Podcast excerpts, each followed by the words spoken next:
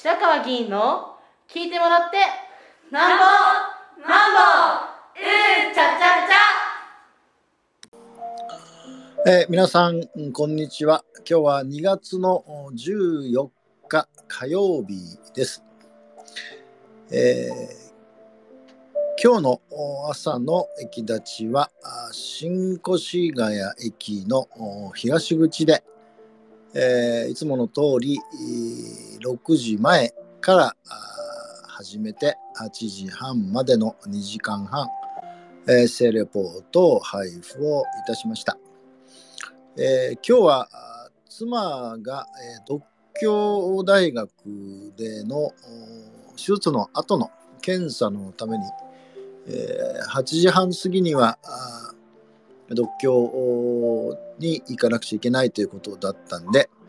え、まあ行きはいつもの通り5時少し前に家を出て、え、そして6時前に着いて、えー、外線用のセッティングといつもの通りだったんですが、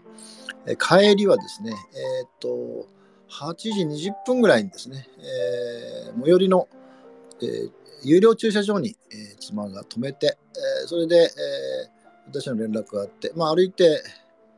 えー、2、3分のところなんですが、まあ、妻はそのままあ車を有料駐車場に停車して、えー、独協大学に行ったようです。で私は外線用具をひとまとめにして、それで有料駐車場で200円払って、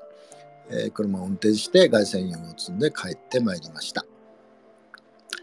えっと、昨日ですね、え2月の13日月曜日なんですが、昨日は朝の駅立ちは宣言台駅の東口で実施することにしておりました。えー、柳井から曇り空だったんで、少し朝の状況が怪しかったんですが、えー、まあ、4時過ぎにはいつも通り起きて、で5時前にはあ家を出てですね、それで、えー宣言台駅東口に向かってていたんです、まあ、曇り空で少し雨が降ってるような降ってないようですね。えで車の中でですね妻が、えー、今日は何時までやるの?」と言うから「いや何時までっていつもの通り8時半までやるよ」って言ったら天気予報では7時ぐらいから雨が降ることになってんだけどということだったんでああじゃあじゃあもうギリギリ7時までに7時過ぎ降るような状態だったらもう7時で区切りがいいから5時半から7時まで切り上げて帰ってくるようにするので、そのとこ連絡しますねと言って車で話をして、えー、まあ、駅に着いたんで、いつも通り外線用具を下ろして、えー、下ろすとも当たり前ですが、妻は帰っていきました。で、えっと、回線を下ろしてですね、上り旗を立てて、で次の机をこう広げて、さらにというふうに思って5分ぐらいですかね。そうすると、ポツポツポツすると雨が降り始めてきてですね。で、えー、この時間、通勤客の方もぽつりぽつりと来られるんですが、遠くから歩いて来られる方々は傘を差しておられたんで、ああ、まずいなと思いながらですね。で、えー、さらにですね、テーブルの上が濡れ始めたんで、これはダメだなと思って、えー、今日はもうちょっとできないなということで、えー、ガスレンが乗れますので、また直して、あの、バス停の屋根があるところにですね、一箇所に置いて、その後、妻に iPhone で連絡をしてですね、えー、もう一回迎え来てくれっていうことで、ちょっと iPhone の調子がうまくいかなくてですね、えー、まあこちらは言ったつもりなんですけども聞こえていなかったらしくて、そうですね、20分ぐらい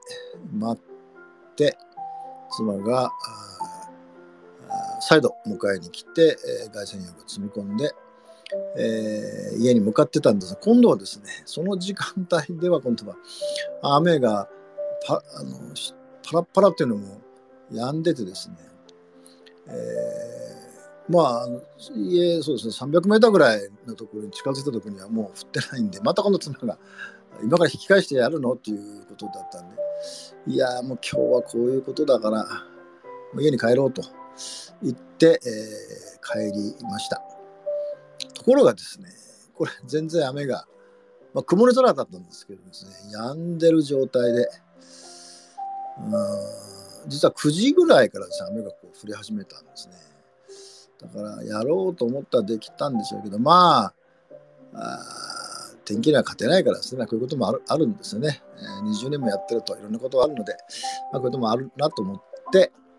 えー、それでまああの朝食をとってですね。で実はあ昨日はですね、あのー、まあ、4月の23日に越谷の市会議員選挙があるので市会議員選挙に向けて写真撮影をですね、えー、予定をしておりました。で本来はあの晴れたらですね外で写真撮影のつもりだったんですが、えー、どんどんどんどん雨が降ってくることは分かってましたねでえっ、となんとスタジオではなくてですね一軒家をまあなんかシェアするというか貸し出してるところがあって中山町にあったんです。普通の住宅街の一角にあってなかなか広い大きなお家庭があってですね。そこにですね、えー、っと、カメラマンと、それからチーム白川の2人、まあ、全女性ですが、えー、それで、えー、3人でですね、その貸しスペースというか、に、まあ、10時から借りてたんで、まあ、ちょちょっと過ぎになりましたが、あそこについてですね、全部、まあ、荷物を運び込んです。撮影の機材もあります。それから私のスーツとかジャケットとかですね。セーターとかですね。ネクタイとかですね、まあ、結構あれやこれや靴なんか持ってったんで。で結構なあの着替えを含めた衣装があって、まあ、それも、まあ、雨が降ってましたけどもなんとか全部入れて撮影を2時間ちょうど10時から12時までしました。うん。まあ、スタジオなんかよりも、スタジオはこう、隔離されてますので、あんま私は写真撮られるのは得意じゃないですし、まあ、雨は降ってましたけど、あの窓から外が、庭が見えますし、それから板張りのですね、まあ、10畳ぐらいの部屋だったんですかね。もう比較的、なんていうんですかね、家でこう撮ってるような感じなんで、えーまあ、カメラマンの方も大変あの上手で、バシャバシャとバシャバシャともう200枚ぐらいなんかシャッター切ったみたいですで、入れ替わり立ち替わりですね。えー、なんていうんですかね、えー、衣装を着替えるという状態で。それで、えー、っと、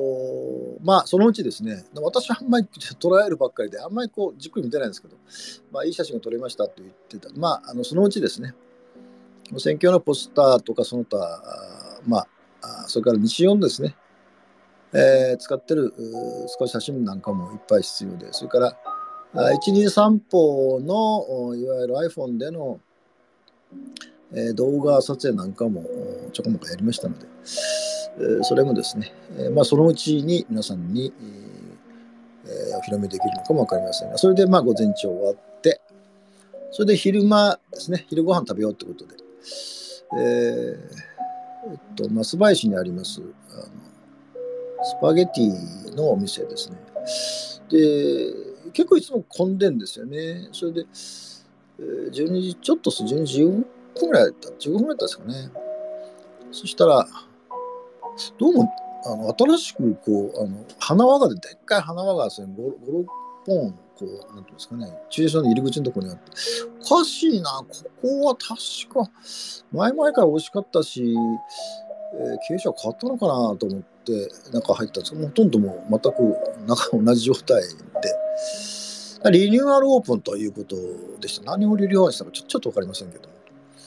それで4人で食事をしました。まあそれもですね1日散歩で動画で撮って。実はあの2時からですね、えー、集団的いちご観光農園第二校区の開園というのが昨年度ですねえー、いわゆる農園の整備工事がですね、越谷市の事業主体であるですね、株式会株式会社民間のいちご未来社というところがですね、あの今まであった越谷市直営のえーと、いちご園のところから改めてですね広くなんて言いますかねいちご社って言いますかねあの施設をですね作ってそこにまああのいちご未来社ってところが、まあ、全面的にですねそこでいちごを作るということ。でで、えー、今年のですね1月5日に今あの観光農園観光農園としてはオープンしているということで。まあ去年あの見させてもらおうと思って連絡した。らまだ全然いちごが、えー、ありませんよって話だったんでじゃあいちごがある時にってことで連絡をして、えー、この日の2時に行きました。あ2ヘクタールですか。ら相当広いですよね。で、えー、栽培品種っていうのは埼玉県産のアマリンとか紅ほっぺとかですね、えーまあ、その他ですね、えー、春秋1号とかですねいうことで、まあ、令和3年から4年かけてこう整備して、まあ、約1年ぐらいかかったんですね。でそれで、えー、っとあの農業越谷市の農業技術センターに行って、えーまあ、職員の方と2人、えーにまずお会いして簡単な説明を受けてでそのいちご未来社っていうのは民間の会社なんでそこまで行って行くのも結構雨がジャバジャバ降ってましてですねちょっと大変だったんですけど、えー、そこのいちご未来社のそこの施設長さん男性の方ですね。えー、っとずっと説明をしていただきました、えー、でえっと昨日はまあその寒かったせいもあってまあいちごをこう取った後だったこともあって、あのあまりなかったの。で、まあ、でも広いですね。一区画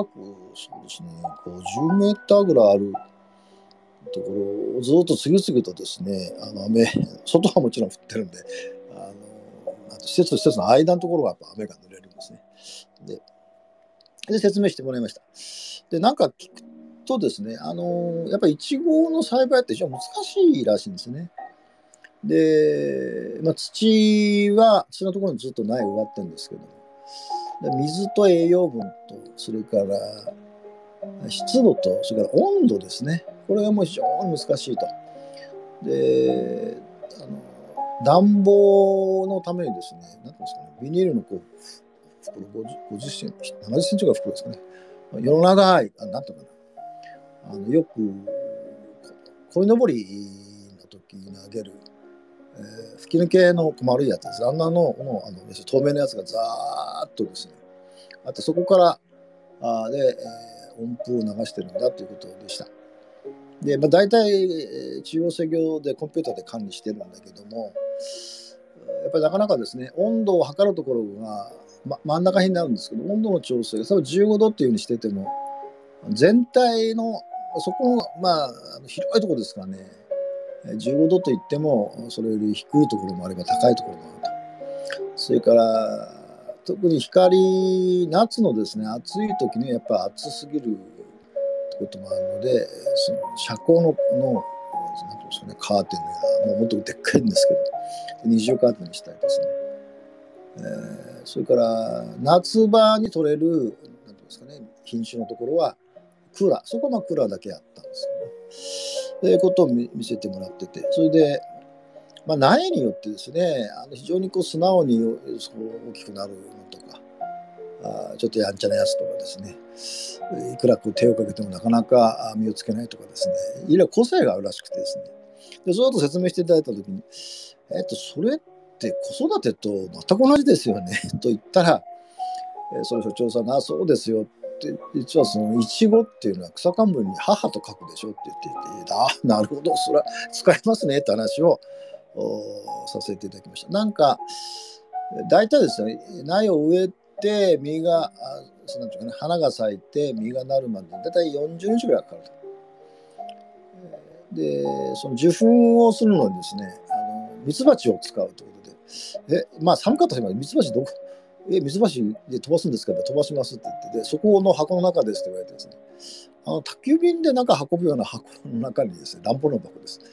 で、水橋がいて、ちょっと、あの、刺激しないようにって、そっと蓋を開けてもらったんですが、もう全然、あの、なんていうんですかね、動いてないですし、なんか箱の、暖房の箱にあるミツバチって全然ちょっとイメージがなかったんですけど、で、当然、まあ、蜜を集めてくるわけですよね。その蜜は、どうするんですか？って言ったら、いや、この蜜は、あの、ミツバチ用の蜜ですっていうことですね。人間は取ったりはしないということだったんで。で、まあ、そういうお話をして、えー、まあ、じゃあい、くつかいいですよって言われてですね、あの、まあ、あのまあ、さっき言ったように、もう取ったばっかりなんで、なんか朝取るらしいんですよね。取ったばっかりなんで、あんまりありませんでしたけど、でもまあ、アマリンですね一番人気種のアマリンっていうのを食べました、えー、肉を食べさせてもらいますかね。もう大変、うん、美味しかったですね。で、えー、まあ、それが終わって、えー、その所長さんとお別れをした。今度はあの越谷市の農業技術センターが管理している。まあもともとあったところですね。いちご農園として発足したところ。そこで職員2人の方からもやっぱ説明を受けて、えー、まあ、そこの農業技センターの作ってるまあ作ってるともう委託してるんですけどできたものは市場に、えー、まああの販売をすると。いうことで。で、まあ、その民間の方はですねあのちょっとこう大きさとかですね形とかがうまくいかないのはあの瞬間冷凍みたいなことでそういう機械も見せてもらいましたけど、まあ、こそは一語にするらしいんです。あのよく今寿司とかですね瞬間冷凍する。あの全然もうあの冷凍とは思えないようにですね細胞がこう破壊されないようならしくて、えー、食べたらもうそのままで美味しいですよとおっしゃって。それはなんか民間の方がお金かけてて。えー、農業試験場を持ってはそんないいやつじゃないとかっておっしゃってましたけど。まあ、いずれにしてもですねあのまた説明を受けて、えー、帰ってきました。で、えー、まあ4時、えー、2時だったか3時間だか3時半ぐらいだったんですね終わって。それで、えー、カメラマンの女性とチーム白川の2人と3人ですねえー、全員でこう見せてもらってそれで終わってそのお二人はチーム白川の人とそれからカメラマンの方ですね越谷駅まで送っていってもうそのもバンバンバン雨が降ってました。それで、えーえー、越谷駅のところでお別れをしました。でその後ですね4時半から越谷市の産業支援課が進めてるですねあの中小企業の経営者の皆さんねのセミナーの結果をしてるんでちょっとそこに協議しましょうって話だったんで私はまあその中小企業家同友会東部地区会の地域づくり委員会、まあ、地域づくり委員会が主体的にこれも受けてるもんだからそれで、えー、の一員としてあのまあ、産業支援課であれこれあれこれセミナーどうしたらいいかとか目的がこういう講師をどうしたらいいかとかですね。いう話をしました。で、えー、実はですねうんと4月のその23日の越谷市の市会議員選挙の関係で2月の18日ですね土曜あと11日ですね、えー、祝日の日の。午後1時半から4時半までですね立候補予定者説明会というのが開かれて、まああの選挙の書類とかですね、公職選挙の話とかですね、えー、まあ、あって、まあ、私のところはあのチーム白川のメンバーが出てくれたんですけど、で、どれくらい来てるのかなって言って、そのチーム白川のメンバーにそのすぐ11日の終わった後にですね、えー、6時半からあの宣言台駅東口で、えー、第20回の駅前市民大集会を開いたんで、そこにまあ、あのもうちょっとスタッフなんで来てくれたんで、どれくらいいたって言ったら、いや、50人ぐらいいましたねっていうこと。そっか、50団体か、それすげえなとかって思ってたんですが、そういうこともあってですね、えー、っと、戦艦にお聞きしたら、いや、44、44人と、まあ、現職と新人と入れて40人の方が、あその予定、立候補予定者の説明会に出席をされたということです。もちろん現職の方もあるし、新人の方もいますし、え無所属の者もいれば、いわゆるこれまで既存政党の方もいれば、参議院選挙でですね、えー、新しい議席を得たとこもおられて、まあ44人ですから、まあこれの説明会に来てなくてもですね、告示の日に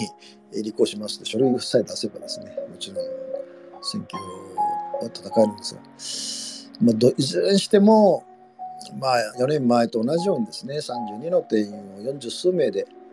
争うという激しい選挙になることは想定をされるのでまあこれからですねまあ、あのよく駅頭でも皆さん駅の利用されてる方はなんかよあの知らない人たくさんこう次々とですね駅前でご挨拶をされてるんだと思うんです。けど私はですねまああえて言うとあんまり選挙用になんかするってことはまあ写真はどうしてもしょうがないように撮りましたけどそれ以外のことは全く普通のルーチンの日常の活動をまあ淡々とやるということあんま選挙用になんかするっていうのは、うん、ないですよね。えー、だからまああのその私のやってることを4年間の私の行動を、まあ、検証や評価してもらえるのが市会議員選挙ということですね。まず有権者の皆さんがどのように判断されるのかですね。あるいはどういう、他にもどういう議員やあるいは新人が当選するのかっていうのは、まあ、あと2ヶ月もしないうちにですね、明らかになるなと思いながら、昨日一日終わったところです。以上です。